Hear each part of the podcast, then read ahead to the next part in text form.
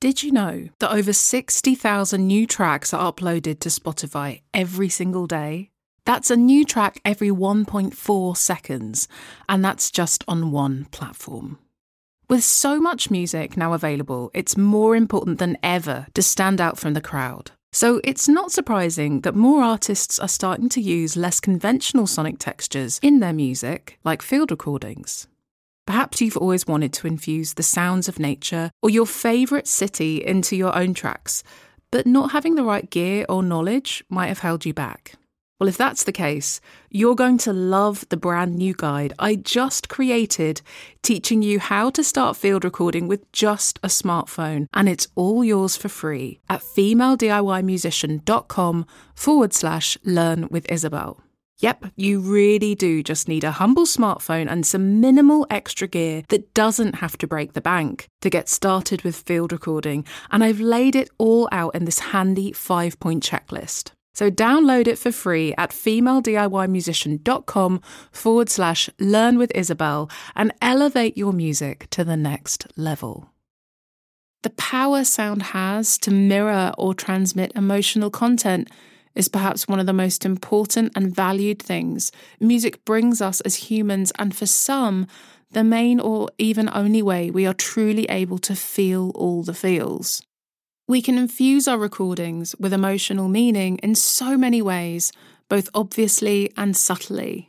Together, these production decisions will add up to music that you feel authentically communicates your creative vision and truly stops listeners in their tracks and speaks to their soul. Hello, and welcome to Girls Twiddling Knobs. My name's Isabel, and over the last decade, my self produced and self released music has amassed over 25 million Spotify streams. I also have a PhD in sonic arts, but I wasn't always this confident with music tech. In fact, I still hear those self doubt gremlins in my head from time to time. I started this podcast to help more female identifying musicians start recording and producing their music and learn from other women making music with technology. If that's your cup of tea, then you're in the right place, my friend. Let's dive in. If you've ever tried to expand your recording and production skills, chances are you've come across those YouTube videos. You know the ones I mean dry, monotone, made by dudes for other dude bros. And don't get me wrong, there's nothing wrong with guys making music production videos on YouTube per se. They can be extremely helpful. It's just that if you identify as female, you may want to learn from women from time to time.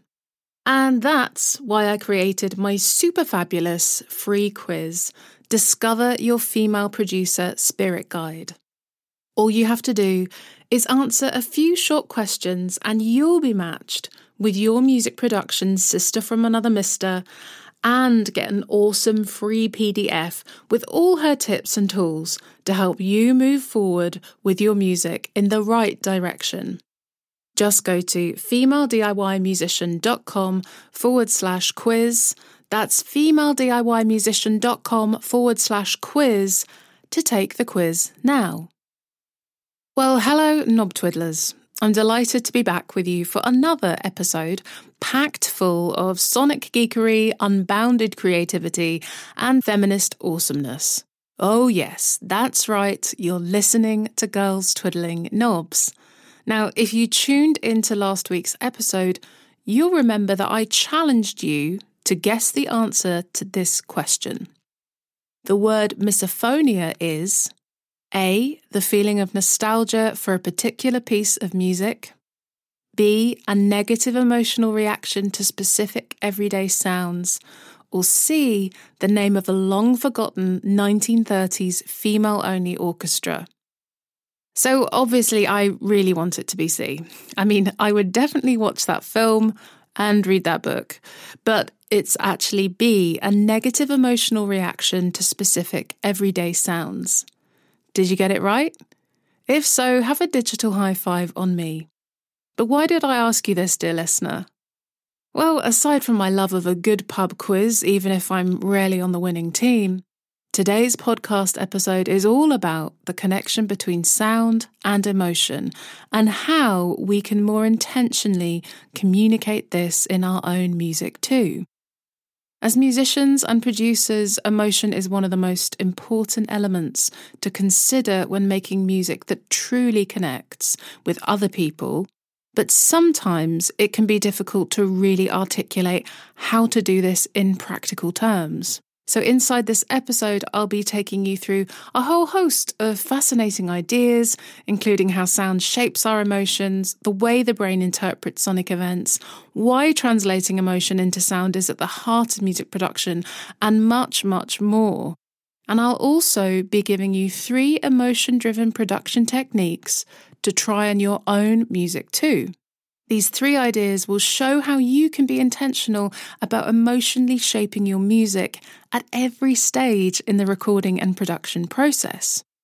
Okay, you ready? Let's dive in. So, firstly, I just want to lay the foundations for what we're discussing today. You know, what we mean by emotion and sound and the scope I can feasibly cover in this short time, dear listener. So let's start with how I'm going to define emotion here. So you could write a whole book, no, actually, a whole library of books in an attempt to define emotion, right? And clearly, we don't have time to do that in this episode, and many others have collectively already done so. But it's still important to outline what we mean by emotion when it's discussed in the context of this episode. So, in really technical terms, it's just any of the feels. The obvious being happy, sad, bored, guilty, scared, excited. You get the picture. But something we'll circle back to later is just how complicated and at times difficult it can feel to articulate emotions because we're seldom ever only in one emotional state. We're often a bundle of feelings and sometimes they're even contradictory. So, in this episode, please know that when I use the word emotion, I don't mean just one single emotion, but rather a whole internal, messy little smorgasbord of them. Again, the subject of what sound is and how we perceive it is vast, and this podcast episode will definitely not attempt to be an exhaustive definition. But in the context of this episode, I'll refer to sound as anything that is sounding. So, yes, that could be conventional musical textures like melodies, harmonies, and rhythms. And it could also be environmental, like the sound of the sea or a busy street, for example. But there are also so many other things in our everyday lives we experience through sound. The intention behind someone's speech, for example, or the reassurance of our cat's purr. Hashtag cat life forever. These sounds transmit or translate emotion and are also textures we can choose to work with when making music too. So now we've laid the foundations of what we mean by emotion and sound. How are sound and emotion connected? Well, the short answer is profoundly. Our culture is largely preoccupied with things that are visual, if you randomly surveyed people on the street, most would probably tell you that their sight is the most important sense to them and their ability to participate in the world. But this actually doesn't hold up with regards to how our brain translates the world and our place within it. And now I'm definitely not here to argue that sound is more important than sight or that any one sense is superior to the others. There's no doubt that our perception of light or smell or temperature, for example, is hugely complex and translates so much important information, which is often doused with emotional resonances. But sound has an intimate relationship with us as emotional beings for a couple of reasons, which I will briefly outline. So, firstly, like taste, touch, and smell, we develop our hearing at just 20 to 30 weeks while we're still in the womb. This means that by the time we're actually born, we're already using sound to understand the world and we emotionally respond to this in turn, while our eyesight is still developing. We process sound incredibly fast, much faster than sight as it happens, and this means that sound is one of the primary ways our attention is grabbed and emotions are triggered. Now, if you're interested in geeking out a little bit more on this, I recommend checking out Chapter 5 of Professor of Psychology and Neuroscience Seth Horowitz's book, The Universal Sense How Hearing Shapes the Mind. The link is in the show notes. There are a bunch of explanations and internal networks I could go into with regards to sound and emotion, not least our brain's limbic system, but suffice to say, we have a hardwired emotional connection to sound. One thing I want to make clear before moving on, however, is that this is a subjective and personal process. So just like someone who's into S&M might think a dominatrix's whip feels deeply pleasurable, it's possible to enjoy listening to sounds that most others would find deeply unpleasant. How many people often say, Oh, I love all music, apart from heavy metal? Well, a smaller demographic are right at the front of the mosh pit and have you ever noticed how some people find certain everyday sounds unbearable, while others of us hardly notice them at all? It's not just that they might find them loud and distracting, but they also just may not like how the sound makes them feel. The same is also true of music in regards to how some cultures find minor chords uplifting, while others, Western for example, regard them as melancholic. And if you want to geek out on this further, I recommend checking out a journal article on harmonic organization and culture specific emotional cues, which I've linked to in the show notes. So now that we've established that there is a very profound connection between sound and emotion, why is this connection the key to great music and professionally produced music?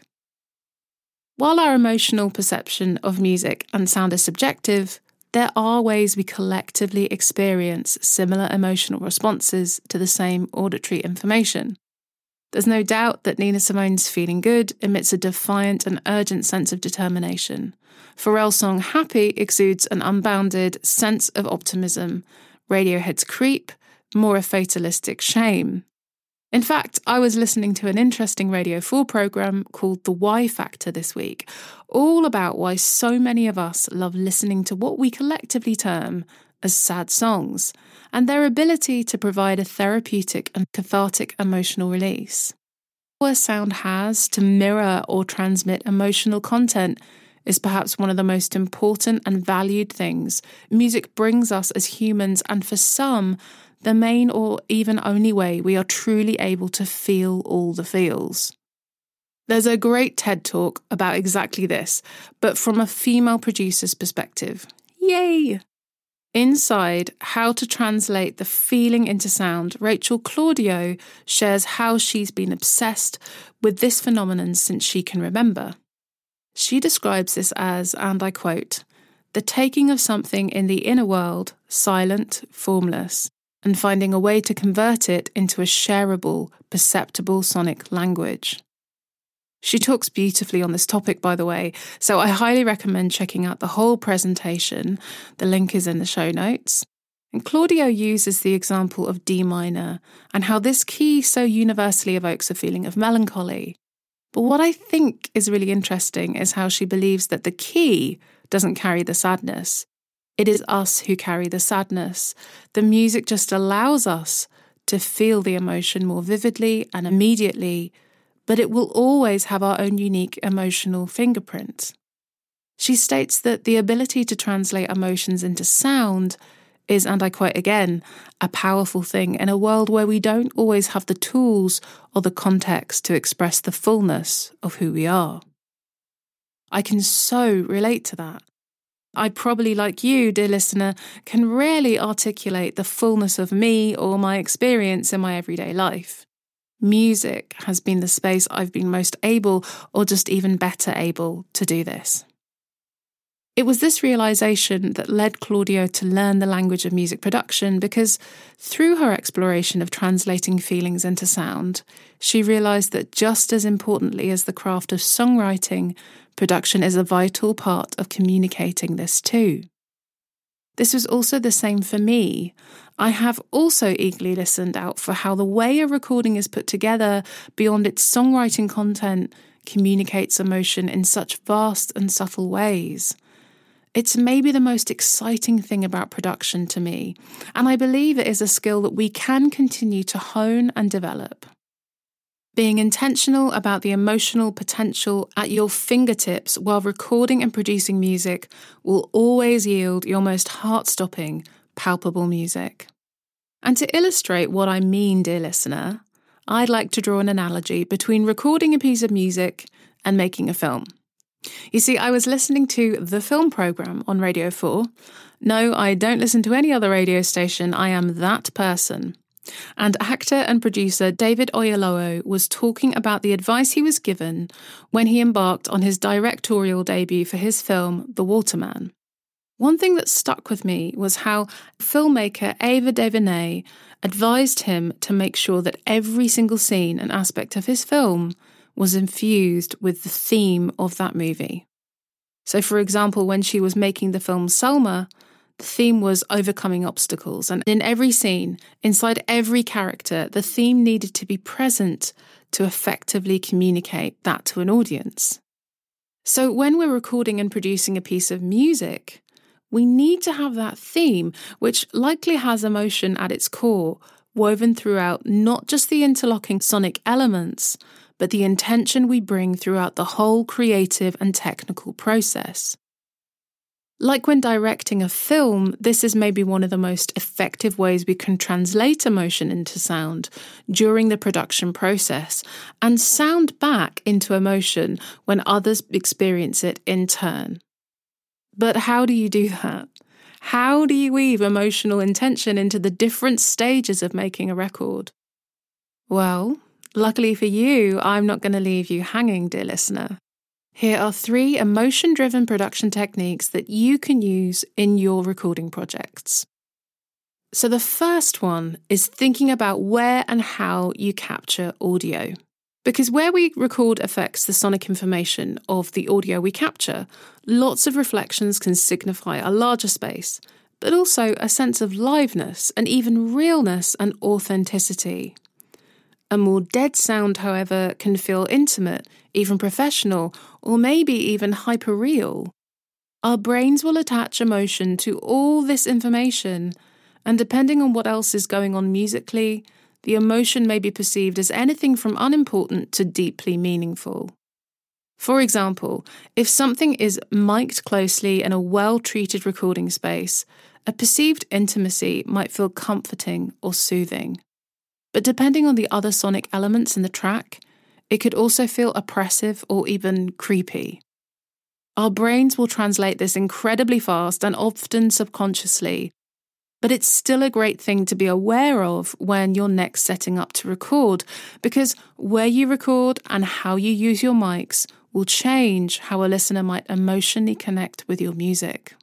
And just like Ava DuVernay advises of making films, you can intentionally weave in the emotional theme of your music right from the beginning when you start recording. My second emotion driven production technique is using audio effects with emotional intention.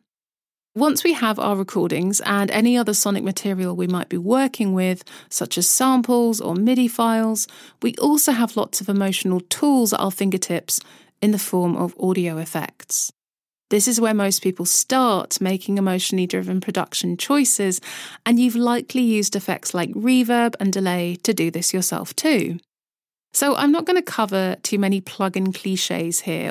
Instead of giving you a formulaic, this plugin makes people feel like this type of advice, I'm going to set you a little challenge that will give you so much more confidence making these judgments for yourself. So I challenge you to take an audio file of your choice. It could just be a vocal you've recorded or even your favourite piece of music by another artist. It really can be anything. And once you have this loaded in your DAW, digital audio workspace, so Pro Tools, Logic, etc., choose a simple audio effect from your plugins, such as a reverb, for example. Now apply this to your audio file and listen to how its character changes as you move the parameters of this plugin. To be clear, by parameters, I mean all the dials and knobs you can change in your plugin to alter the qualities of this effect. So, in your reverb plugin, you'll likely have dials for room size or diffusion time, for example. All these parameters will slightly alter the feeling of the sound.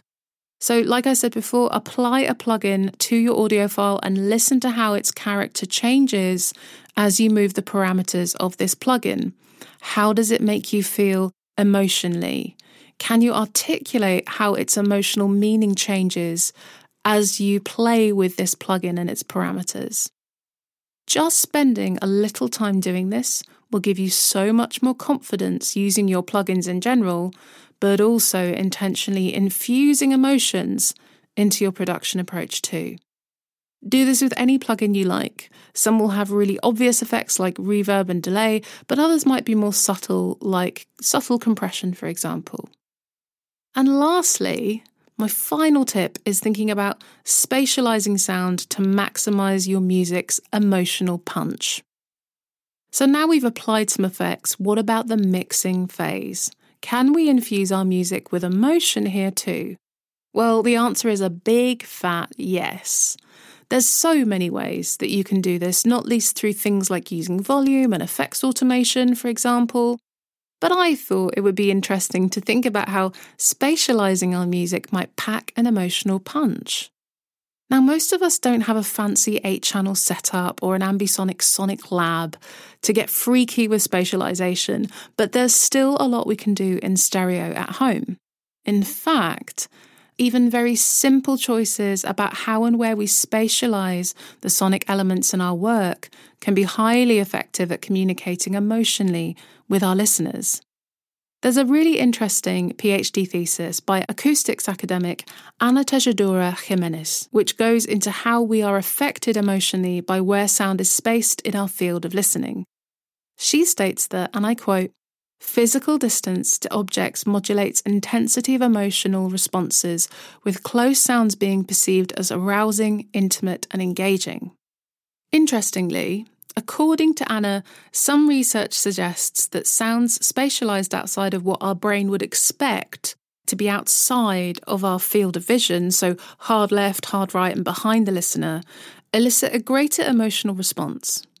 Now, this could be because our primal monkey mind uses more of its attention on deciding what might be making these sounds beyond our usual field of vision, even in an environment where all the sound is separated from its source, as in the case of a recording.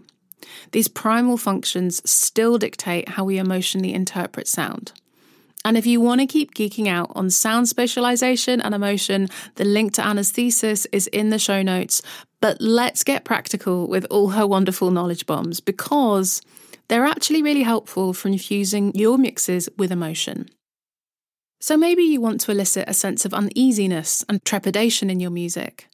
Placing certain sounds outside of your listener's usual visual field will help their brain pay closer attention to them subconsciously and help trigger more emotionally attentive responses.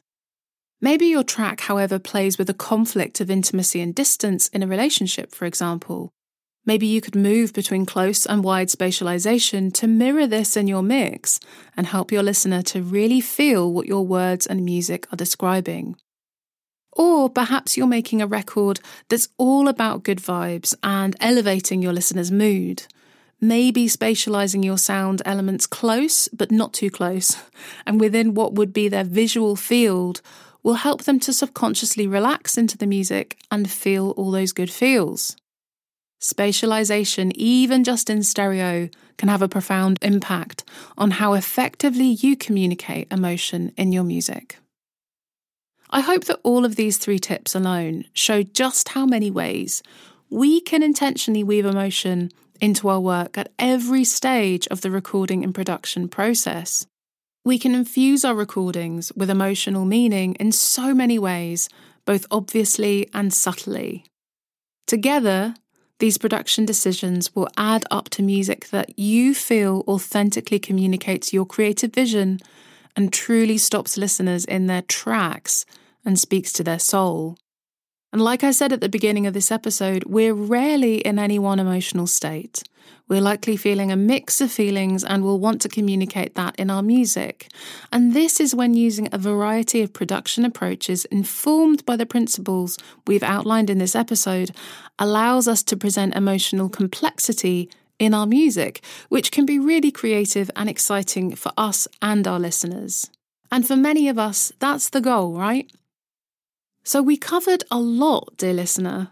I just can't help myself from geeking out whenever I do these solo episodes here on the podcast, and I hope it's given you some fresh ideas for translating emotion through sound. Whether it's how our brains emotionally relate to sound based on the attention it demands, how music and sound can express our feelings, or why this process can be so emotionally healing and cathartic as a listener.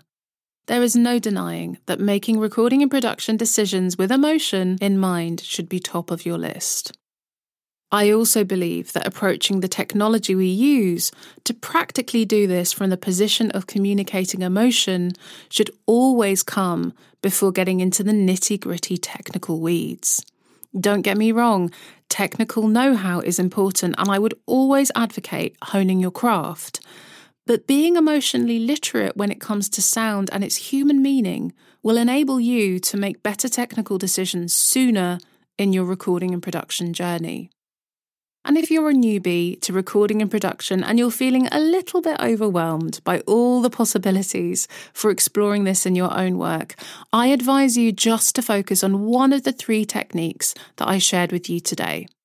Whether it's recording in different spaces, feeling your way around your DAW's effects plugins, or spatializing your mixes, listen for how this emotionally changes the character of your music.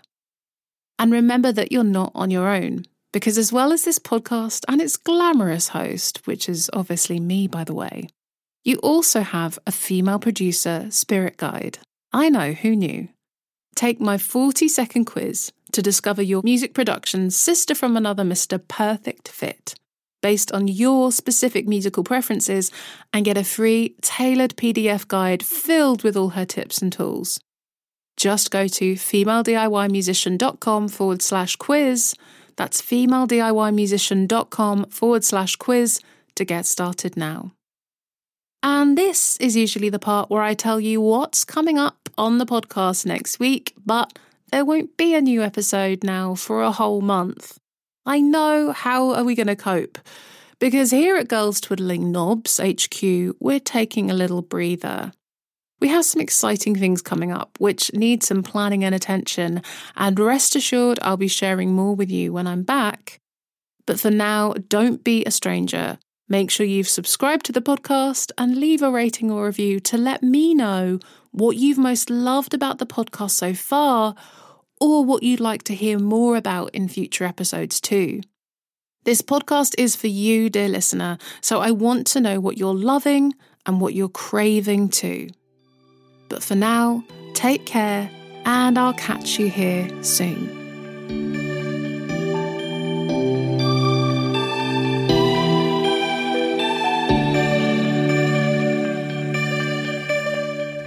Girls Twiddling Knobs is hosted and produced by me, Isabel Anderson, with production support from Francesca O'Connor, and is a female DIY musician production.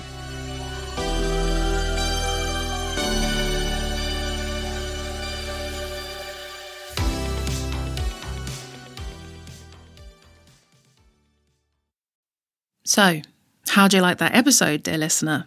If you loved it, and you know someone else who would love it too, be a good friend and share it with them.